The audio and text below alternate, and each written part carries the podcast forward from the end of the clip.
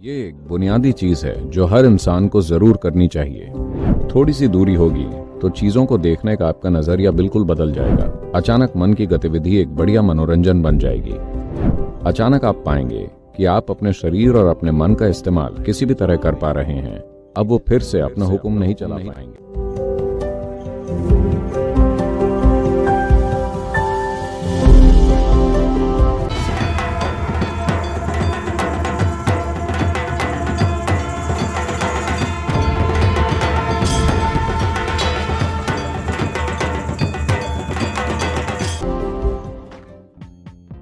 मैं मुश्किलों का इस्तेमाल अपने विकास के लिए कैसे कर सकता हूँ?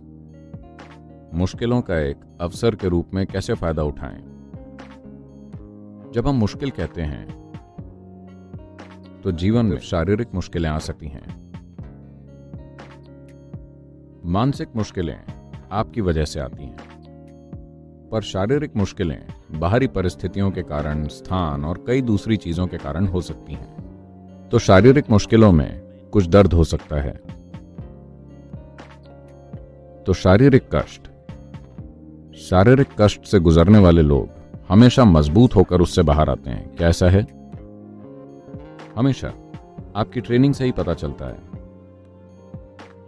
शायद से एक सैनिक होने की ट्रेनिंग युद्ध लड़ने से ज़्यादा मुश्किल है। अगर जोखिम की बात ना करें, अगर मुश्किलों को देखें तो ट्रेनिंग बेमतलब की कठिनाई लगती है, हमेशा। सैनिक के मामले में भी ऐसा है और योगी के मामले में भी ऐसा ही है। उन्हें सुबह चार बजे उठकर योग करना पड़ता है। मन पूछेगा, बेवकूफ़ तुम जाग क्यों गए हो? सभी सो रहे हैं। है ना? योगी के लिए भी यही समस्या है। मन पूछेगा, बेवकूफ़ तुम सुबह चार बजे क्यों उठ रहे हो और कर क्या रहे हो? सभी सो रहे हैं, वो सात बजे उठकर कॉफ़ी पीते हैं। तुम क्या कर रहे हो? Because you put your body voluntarily through that hardship, it gets you to a place where nobody else can get. क्योंकि आपने स्वेच्छा से अपने शरीर को उस मुश्किल में डाला है इसलिए आप ऐसी चीज़ का अनुभव कर पाते हैं जो दूसरों की पहुँच से बाहर है है ना? तो शारीरिक मुश्किल एक ज़बरदस्त संभावना है क्योंकि इंसानी शरीर की प्रकृति ऐसी है कि ये इस्तेमाल के साथ ही बेहतर होती है। अगर आप इसे स्वेच्छा से करते हैं तो मुश्किल में भी आनंद होगा। इसे अनिच्छा से किया जाए तो यह सबसे भयानक चीज़ होगी। तो सवाल सिर्फ़ इच्छा और अनिच्छा का है।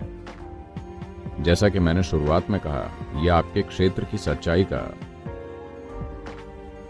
मज़ाक बनाने की बात नहीं है।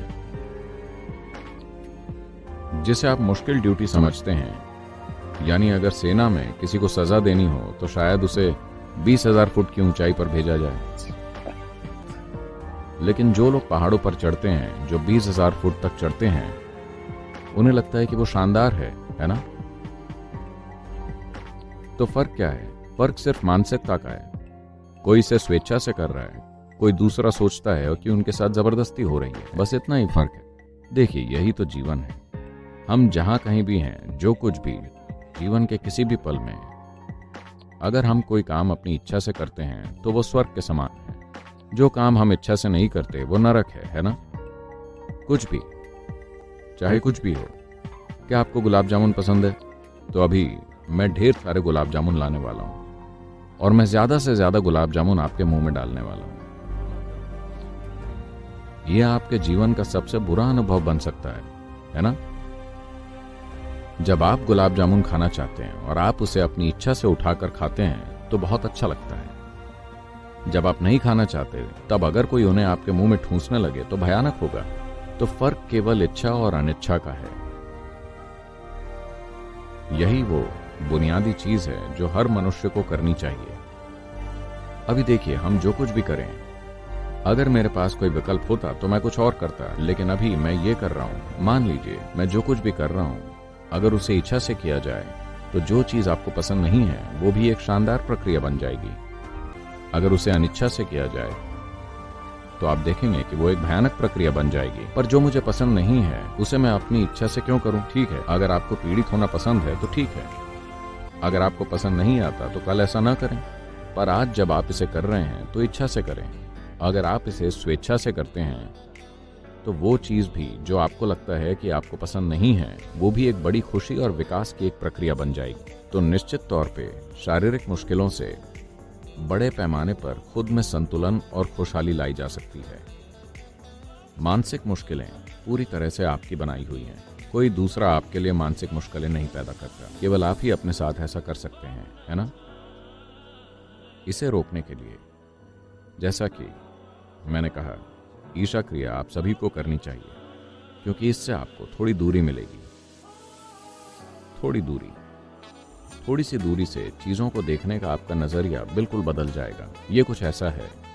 आप ट्रैफ़िक जैम देखते हैं। कि आप किसी ट्रैफ़िक जैम में हैं। आप उसमें फंस गए हैं। सभी एक दूसरे को कोस रहे हैं, गुस्सा हो रहे हैं और दिल्ली में लोग एक दूसरे को मार भी देते हैं। ट्रैफ़िक जैम में लोग एक दूसरे को मार देते हैं। मान लीजिए आप हवाई जहाज़ या हेलीकॉप्टर में बैठे हैं और नीचे देखते हैं तो ट्रैफ़िक जैम वाकई अच्छा लगता है। क्या आपने कभी इस पर गौर किया है? वो काफ़ी अच्छा दिखता है। सिर्फ़ इसलिए कि थोड़ी दूरी है। यही बात आपके शरीर और दिमाग के साथ भी है। अगर आप थोड़ी दूरी बना लें, जब मैं दूरी कहता हूँ तो आपको यह समझना होगा कि आपका शरीर आपने इकट्ठा किया है, आपका मन आपने इकट्ठा किया है तो दूरी बनाना संभव है। अगर आप थोड़ी दूरी बना लेते हैं तो अचानक मन की गतिविधि एक बढ़िया मनोरंजन बन जाएगी। मन सकारात्मक नहीं होगा, न ही नकारात्मक होगा, बस एक अच्छा मनोरंजन होगा। ये नकारात्मक या सकारात्मक तभी होता है जब आप इसमें फंस जाते हैं। इससे थोड़ा बाहर जाने के बाद अचानक आप पाते हैं कि आप अपने शरीर और मन का उपयोग किसी भी तरीके से कर पा रहे हैं, फिर वो आप पर हुक्म नहीं चलाएगा। तो शारीरिक मुश्किलों का ज़रूर फ़ायदा उठाया जा सकता है। वो किसी इंसान को ताकत और खुशहाली के गहरे स्तर तक ले जाने के लिए एक बड़ा अवसर हो सकता है। मानसिक कष्ट आपके अपने बनाए हुए हैं। आपको उन्हें रोकना होगा।